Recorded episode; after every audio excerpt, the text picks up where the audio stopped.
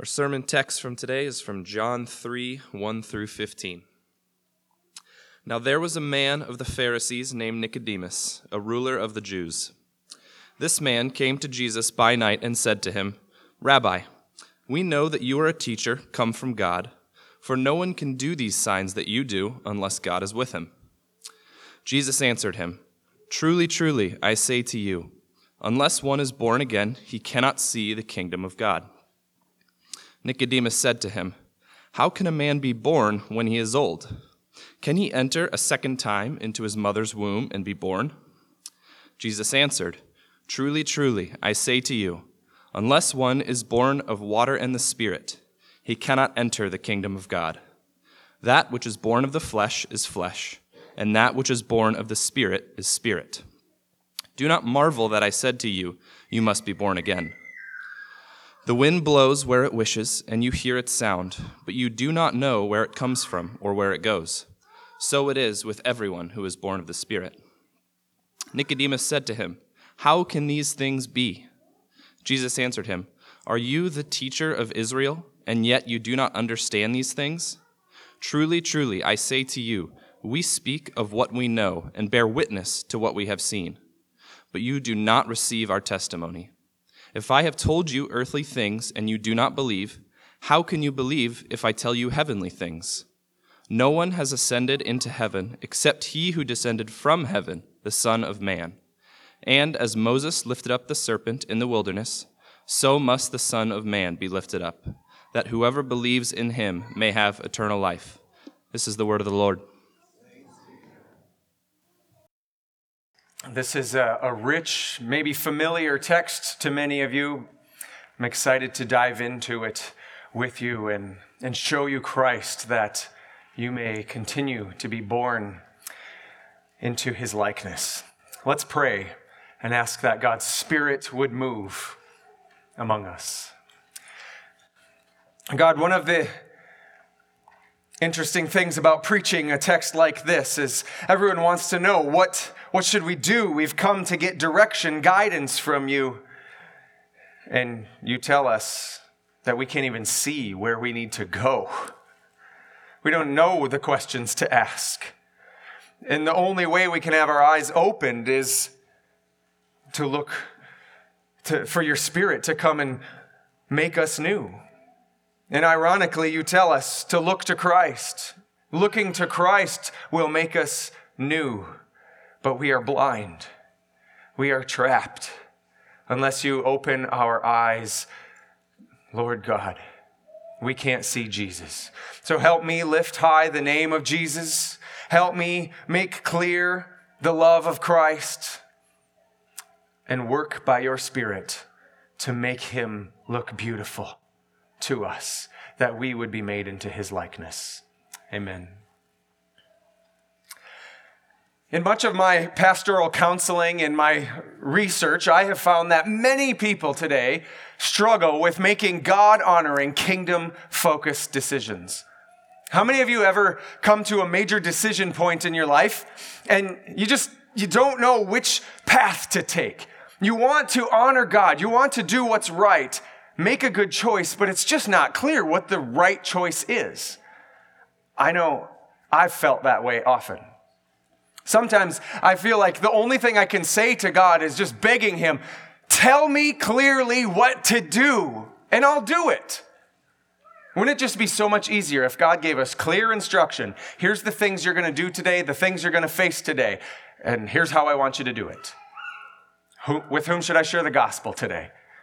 How should I interact with my non believing friends and family? What, what job should I take? Whom should I marry? Where should I go on mission? Thousands of questions like these that make it make us feel like we, we just want a, a good answer.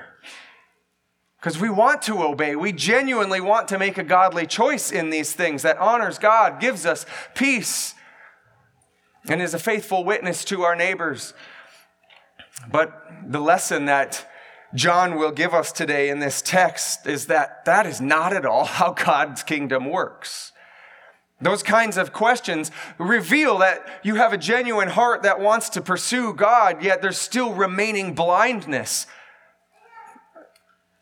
to how God is working in this world. It exposes how we want to, our, our soul's longing for peace and joy in God, but it shows us a lack of clear thinking. This idea that we have this mindset that if we just have clear answers, then we will obey. But that's not our problem. This conversation between Jesus and Nicodemus reveals this tendency through Nicodemus, a representative of all of us walking in the darkness. What we need is not more information, just better guidance, a little more of an encouragement. We need better sight. John writes this gospel to give us that sight. Remember, in the end, John gives us in chapter 20, verse 31, the main idea of his whole gospel narrative. He, the, he arranges all of these stories. There's many more he could have told, but he's picked these stories in order to help you believe in Christ. And by believing in him, that you will have life in his name. So, John's not going to give us specific instruction on life. He trusts that by believing Jesus more, looking at Jesus more, you will develop the mind of Christ and you will know how to live. That's the ultimate goal of this story in John chapter 3 to give us more clarity of who Jesus is and what he is doing, to call us to believe the exalted Christ, to be born to a new kingdom believe the exalted Christ to be born into a new kingdom. These first eight verses, Nicodemus exposes, or Jesus exposes Nicodemus' blindness. He shows how we are all a people just kind of feeling our way around in the darkness. He exposes our inability to comprehend the world rightly, to be able to engage the world properly. No amount of learning or study or strength or relationships or wisdom or influence can make us able to find the right path when we are blind. And then in verses 9 to 15, Jesus shows us how to find the way by keeping our eyes on the light. Interesting that looking to the light is what gives us sight in our blindness. That's the counterintuitive work of the gospel. John is expanding on these themes that he introduced in chapter 1, verses 9 to 13, where he said, The light came into the world, but the world did not receive him. But he came in order to give life, to give new birth, so that people could be born as children of God. The way John describes this scene is meant to give birth, to give us the mind of Christ. So you don't just need instruction but because now you think and see like Jesus, we will know what we ought to do. So let's jump into these first eight verses and see how Nicodemus reveals us as people just feeling our way around in the darkness. He says, Now there was a man of the Pharisees named Nicodemus, a ruler of the Jews.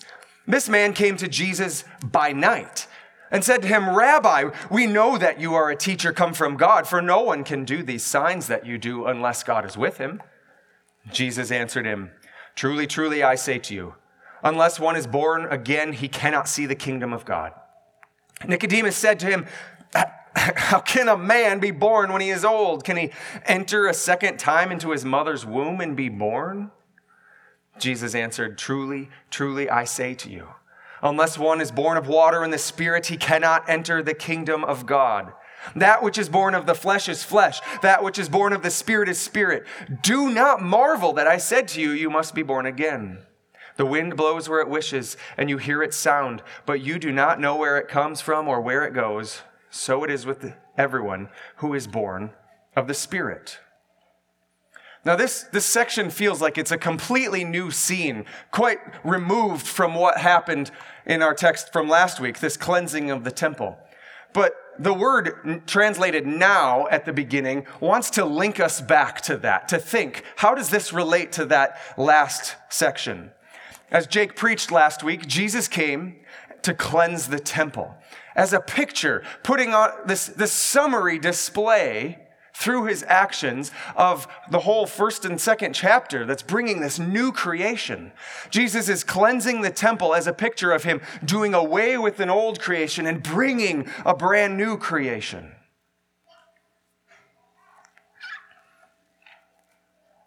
His teaching and his actions then are causing quite a stir. He's doing all of these things, and people are intrigued. Why is he doing this stuff? And at the end of chapter 2, he explains, John explains, that a lot of people began following Jesus from this point forward. But Jesus knew in their hearts that they didn't quite grasp what he was all about. And then, chapter 3, he gives us an example, a specific example of one person like this. His name is Nicodemus. Nicodemus is a Pharisee, a ruler of the Jews, he explains in verse 1. He is a guy who has some authority at the temple, some authority in Jerusalem. He's the top teacher in Israel, a guy that probably has much of his Bible, the Old Testament, memorized. This guy knows what he's talking about. And Jesus' actions at the temple and his teaching all over the land is, is really kind of pushing up against his authority. So Nicodemus wants to figure this out. And, but interestingly, John doesn't present him as, as an adversary here. He presents him more as a curious potential follower. In verse 2, John gives this passing detail that Nicodemus met with Jesus by night. Many people want to read this, read into this by night phrase, assuming that Nicodemus was just afraid to be associating with all of his fellow leaders of the Jews, and he doesn't want to get in trouble with them. So, that could be, but the way that John is arranging, assembling this gospel, we already know that he's really particular about the, the details that he highlights. He wants us to see what he tells throughout this entire gospel. If you look at the theme of darkness and night throughout John's gospel, you see that it's really a picture of spiritual darkness, blindness to reality. What he's trying to tell us is that as much learning as Nicodemus has, how intrigued he is by Jesus, he's still blind. There's many of you who might come to worship regularly. You, you have genuine interest. You have all kinds of intrigue by Jesus. You might like what's going on here. But in reality, you're still in the dark. Nicodemus is utterly clueless about the light of Christ, who Jesus is, and what he has come to do. You see this ignorance in his opening statement. He says, Rabbi, we know that you are a teacher from God because no one can do the signs that you do unless God is with him. So he's showing a little bit of a grasp of some biblical truth, but he has really has no idea how they all fit together and what they come together to point us to. He calls him a teacher come from God and addresses him with an honorary title of rabbi. He's showing Jesus some respect. He doesn't have a clue how far short his honor falls He's right. Jesus is from God. He doesn't realize that phrase means he bears the same nature as God. He's right that Jesus is a teacher, but he has no clue that Jesus is the Logos, the eternal Word of God, the source of all knowledge. He's right. Jesus does signs, but he can't see what these signs are pointing at. Nicodemus is misreading the signs. The, the word sign sometimes is translated miracle, and it, it can mean that. But the word sign just means something that's pointing to the reality of something else. Jesus cleansing the temple was a sign. It was pointing to the reality of his authority over the temple, and by extension, authority over all creation. A sign pointing to him as the king, the creator. Nicodemus understood Jesus was making some kind of claim, but he didn't really understand what it all meant. So he brings Jesus a little closer. That's a good step to gain some more understanding. And even though verse 2 isn't phrased as a question, there's an implied question. He's asking really, Who are you? We can't figure this out. Who are you? What have you come to do? And Jesus gets right to the point. He just cuts through all of the silly formality of titles and honor and gets to the, the root of Nicodemus's question. He says, Amen, amen. Truly, truly. Unless one is born again, he cannot see the kingdom of God.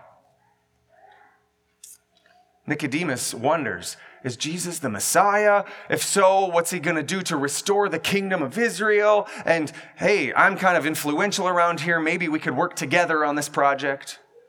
Jesus completely sidesteps all of Nicodemus's expectations. Nicodemus thinks he knows what needs to be done, thinks he has some influence that might be helpful. Maybe they can work together, but he's utterly in the dark about how God's promised kingdom will come. Jesus asserts that it has nothing to do with what Nicodemus is thinking. Nicodemus's imagination is broken. His, broken. His eyes are blind. Even his intellect is as smart as he is, he's still extremely limited. Because God's kingdom is already here, standing right in front of him. And he just can't see it. He can't grasp how it's going to work. He must be born again, Jesus says. Many ways, Jesus here is emphasizing the centrality and the exclusivity of this truth. He says, truly, truly, this is the most important truth for you to grasp. Unless you must, there is no other way into the kingdom of Christ. No other way. That phrase, born again, could also mean born from above. Literally, the word again here means from above. And we see a little bit later that's kind of what Jesus is trying to get at. We're, we're born into this world physically, yet we were made to live in this world. Humans were made to live as representatives of the intersection between heaven and earth come together. But we are spiritually dead. We can't represent heaven. We need to be spiritually born from above. Just as John said in chapter 1, we need to be born not by the will of the flesh nor of the will of man, but of God. Only then can we truly be part of his kingdom and fulfill our role as representatives of his reign from heaven here on earth. But Nicodemus still is not getting it. He thinks Jesus uses the word from above as again, which is why he responds rather sarcastically in verse 4. An old man like me is to climb into my even older mother's womb and then come out again? This doesn't make any sense, Jesus. I don't, I don't think Nicodemus is deliberately trying to be obtuse and argumentative. He's like some atheists like to argue with Christians and make jokes about a flying spaghetti monster just to mock us. I don't think that's what Jesus is, or Nicodemus is doing. He's, he's just in the dark. He's blind. These are the only categories he has to work with. Imagine trying to explain a beautiful masterpiece portrait to a blind person. You can't use any words that have anything to do with light, color, shapes, darkness, shadow, facial expressions, because those concepts don't exist for them. And same for Nicodemus. So Jesus changes the wording up just a little bit in verse 5 to try to capture his imagination a little bit differently. He's going to engage his knowledge of the scriptures and see if he can his imagination can take those and help him understand. He says one must be born of water and the Spirit. He should be familiar with this idea. It's all over the Old Testament. As we've explored already, Jesus has in mind new creation. In the first place we ever see spirit and water together bringing new life is right at the beginning genesis chapter 1 verse 2 the spirit of god hovering over the face of the waters and you see the same two elements present in Noah's flood, the same two elements present in Israel coming through the water of the Red Sea. Over and over, these, this imagery is present. God has always said that for righteousness to reign on the earth, the birth of a completely new creation is required. Because within creation, an existing creation, one kind simply gives birth to the same of its kind. That's what Jesus says in verse 6. Flesh gives birth to flesh, spirit gives birth to spirit. Like begets like. And because of sin, none of us are born with a heavenly spirit. All your efforts to produce different results, doing the same thing over and over, expecting different results, is not insanity, it's sinful humanity.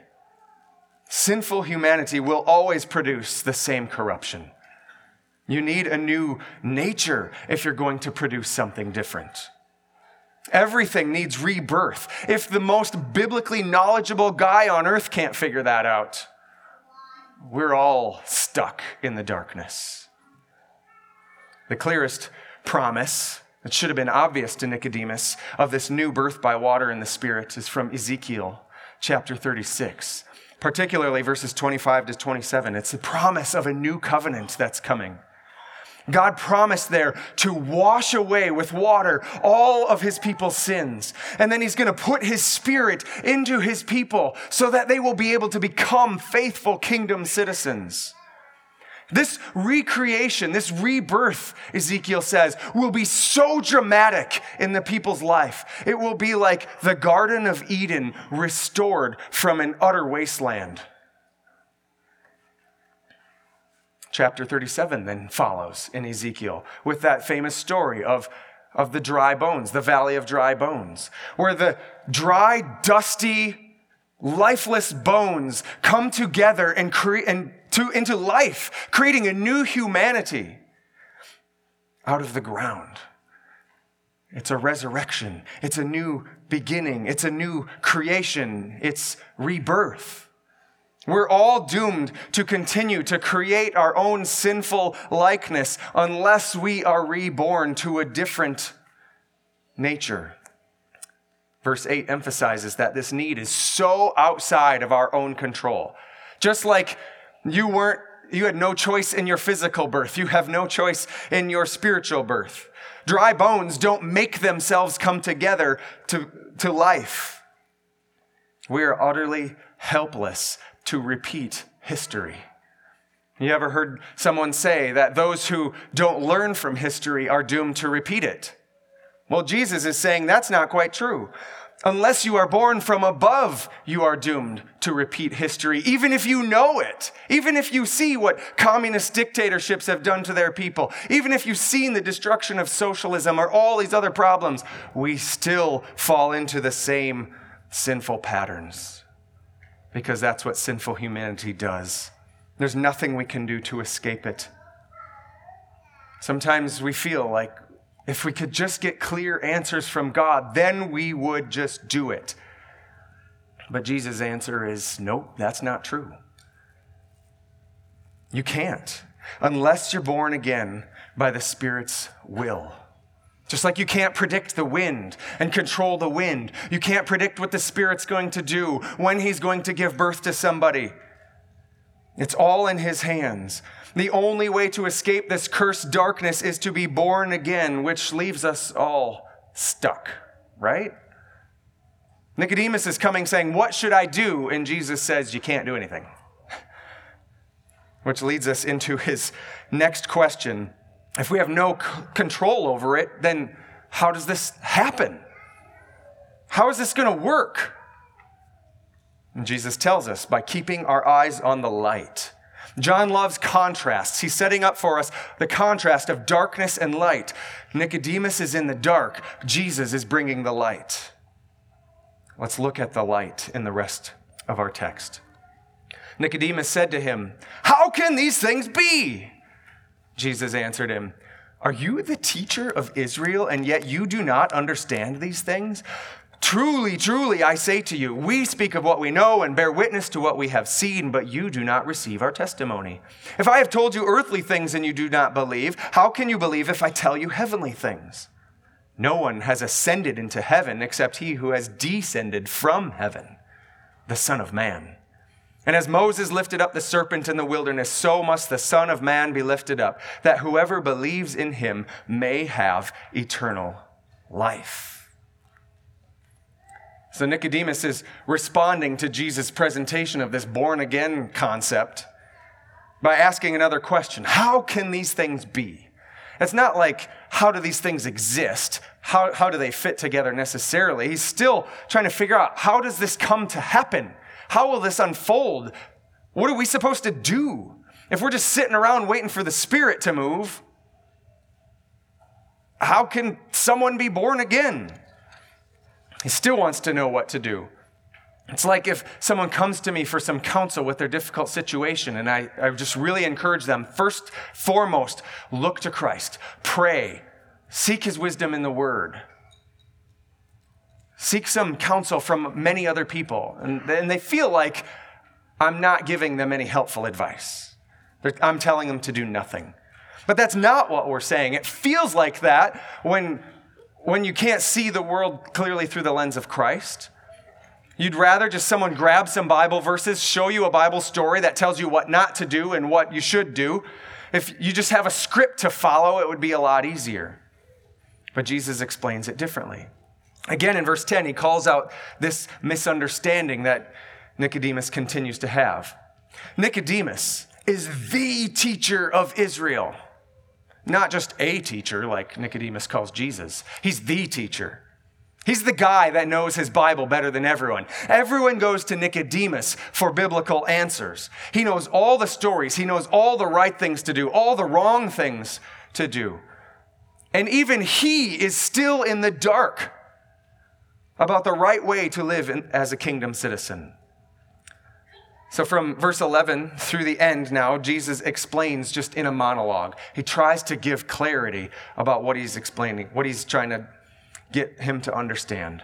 He says, I'm explaining this to you, and you're not listening. You're not believing me. You're not trusting that I know what I'm talking about. I teach from my heavenly perspective.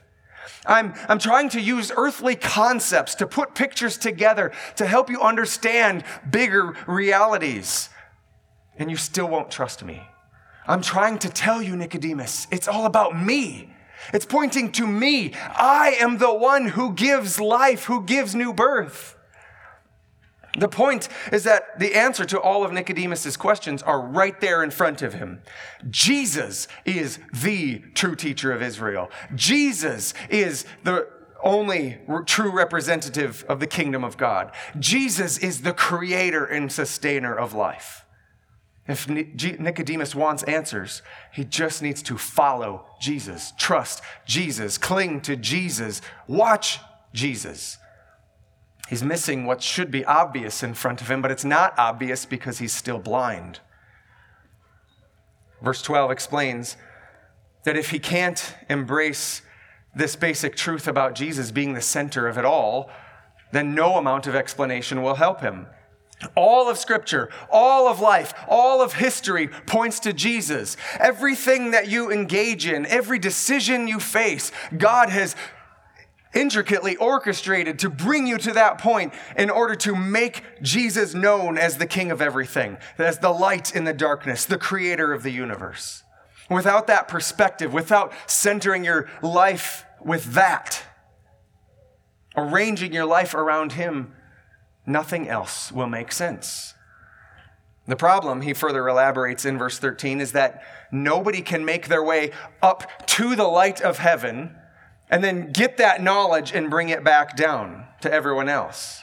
This is what Martin Luther described as a theology of glory as he pushed back against the Catholic Church. He thought everything that they did was just blind work in the darkness. They think they're doing all kinds of good things, working their way up. Pilgrimages, financial offerings, becoming a monk or a nun, creating art that stirs emotions to worship. It doesn't work. None of these things can help you climb to glory. They miss the point of the gospel. Jesus says, the only solution is for someone from heaven to come down. This is Martin Luther's theology of the cross. We can't go up, he must come down to carry us into his kingdom. So, Jesus is going to try one more time using a biblical earthly example to make a spiritual point. From Numbers 21. The book of Numbers is Israel just disobeying, floating around, wandering, trying to find their way, and they can't find their way. And they complain over and over. In chapter 21, they complain and rebel again. And God sends this horde of venomous snakes. And they bite these people. And they're writhing in pain on the verge of death. they're laying on the ground crying out for rescue. And in their minds, they're thinking, we need medical intervention. We need someone to come and suck the poison out. We need an antivenom. Maybe at the worst, we need our, our a limb amputated. And then we're going to need psychological help, some comfort and encouragement, someone to empathize with me in my pain. But God tells Moses to craft a bronze serpent and put it on a pole and hold it up high and whoever looks at it will be healed. Simple. Trust God's plan. What kind of magic is this? What kind of solution is this, Moses? What an insult to our intellect. We need real help. We need real solutions, not your thoughts and prayers here, Moses. You think trusting in a lifted up snake is going to solve our physical needs? Some people chose to be stubborn and trust their own understanding, not aware of God's ability to work outside this realm, and they died. Others simply believed. They lifted their eyes and they were healed. They were healed. This is what Jesus has said he has come to do. We have a million problems in our world walking around in the darkness, and we come up with a million solutions. But they will all lead to destruction. We can stubbornly proclaim our trust in all kinds of other options, but it will lead to destruction. God has solutions we aren't aware of. In our blindness, we try to lift our eyes. We lay in death and we just look at him and he gives us life. His spirit blows throughout the earth to help someone lift their eyes to Christ. This is the only way to be connected to true, lasting life. Keep your eyes on the light. Believe in the exalted Christ to be born into a new kingdom.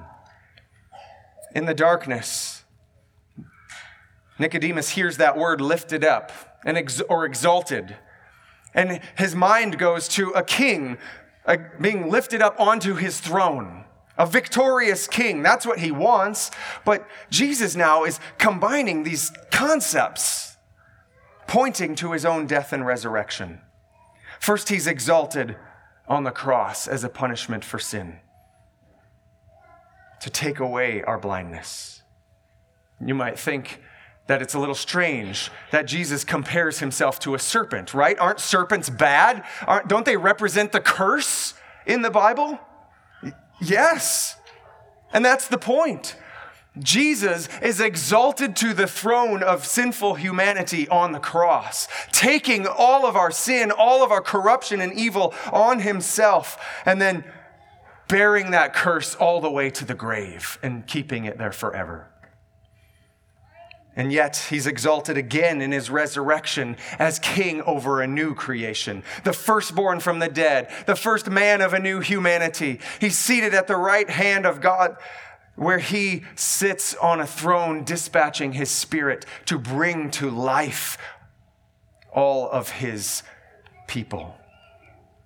Simply those who look to him. Look to Christ that's the answer to every question. That's why Paul says it to the Corinthians I have determined to know nothing among you except for Jesus Christ and Him crucified. That's the answer to every problem. How does that fit? Look at the serpent and you will be healed. It doesn't make sense sometimes, but that's the starting place. And Nicodemus didn't understand all of this at that moment. But as you trace his story through the Gospel of John, you see him still looking to Jesus, still looking to Jesus until in the end he follows Jesus through his the final days of his life and he can finally see. So we look to Jesus. How do we look to Jesus? As I get to know each one of you, I know that there are a thousand things you're trying to figure out in your lives. And you want to do the right thing, to honor God, to be a faithful citizen of his kingdom. You want to help lead others out of the darkness. But you don't just need more information or some simple guidance or encouragement. You need a better vision of Christ and him crucified. And there are three primary ways that God's word provides for us to grow in that vision. And most of you are so faithful at these things already. It's a joy to be part of. Gathered worship, Bible centered ministry, and Christian community. So, the first thing we prioritize is Sunday worship because this, the whole purpose of what we do here is to show you Jesus and tell you what he has done. Our responsibility each week is to lift before your eyes the Lamb of God who takes away the sin of the world, the Logos who spoke the world into being, the Son of Man exalted on the cross, the righteous King who sits on his throne in heaven. If putting Jesus before your eyes is the way to transform your sight, we are going to do that over and over because Paul tells us to the Corinthians again beholding his glory transforms you from one degree of his glory to another. But we do want to provide specific helps for you. That's why we have all the other ministries that we do Bible centered ministries to help get into the details of all of the specific application to your life. There's word pictures, there's stories and pictures and case studies in righteousness and sin that, that will help you navigate through your life's journey. And we can do this a little bit in worship. But there's so many applications that we can't do them all. Sunday is to give you corrective lenses. Everything else we do is to teach you how to live with your new vision. Finally, you must have the Christian community to connect with spirit filled people all around you. The pastors are not the only ministers at redemption. All of the members are ministers of the gospel. You all have gifts, talents, skills, many more than I have, and you do them much better than any of us pastors do. We can't give you all the help you need, but you can find ways to connect regularly with each other and find God has provided everything you need by His Spirit at work through His Word and through His people. We're not here to just give the blind instruction on how to navigate the blindness. We're not here to give driving directions to a blind man trying to get from here to China. That just doesn't make any sense. John tells us this story so that we can show you Christ and you can see the world like he does and have the mind of Christ. So you could be born from above with heavenly eyes and see into his world. It's only by looking to Christ that you will have eyes to see, and then you can learn to drive and read a map and get to where he wants you to go. Just as the snake bitten Israelites were called to look to the serpent lifted on a pole. No matter what questions or doubts, pain or problem you have swirling around in your life, believe the exalted Christ, and you will be born to a new kingdom. Let's pray. God, I ask that you would continue to open our eyes that we could see. That we would see Jesus. That we would not need to fret and be anxious about this world and all the darkness and all the crazy news we hear about daily. But we trust that your Spirit is working. And our first impulse would not be, where, what should I do? But what has Jesus done? And what has He promised His Spirit to do? And help us pray for those that we want to know Christ, to see Christ. Just pray that you would do your sovereign work to transform their eyes and to bring revival to our land. It can only come when your spirit does the work, whether it's through us or someone else in town. God, we long to be part of that. Make it happen for the glory of the name of King Jesus. Amen.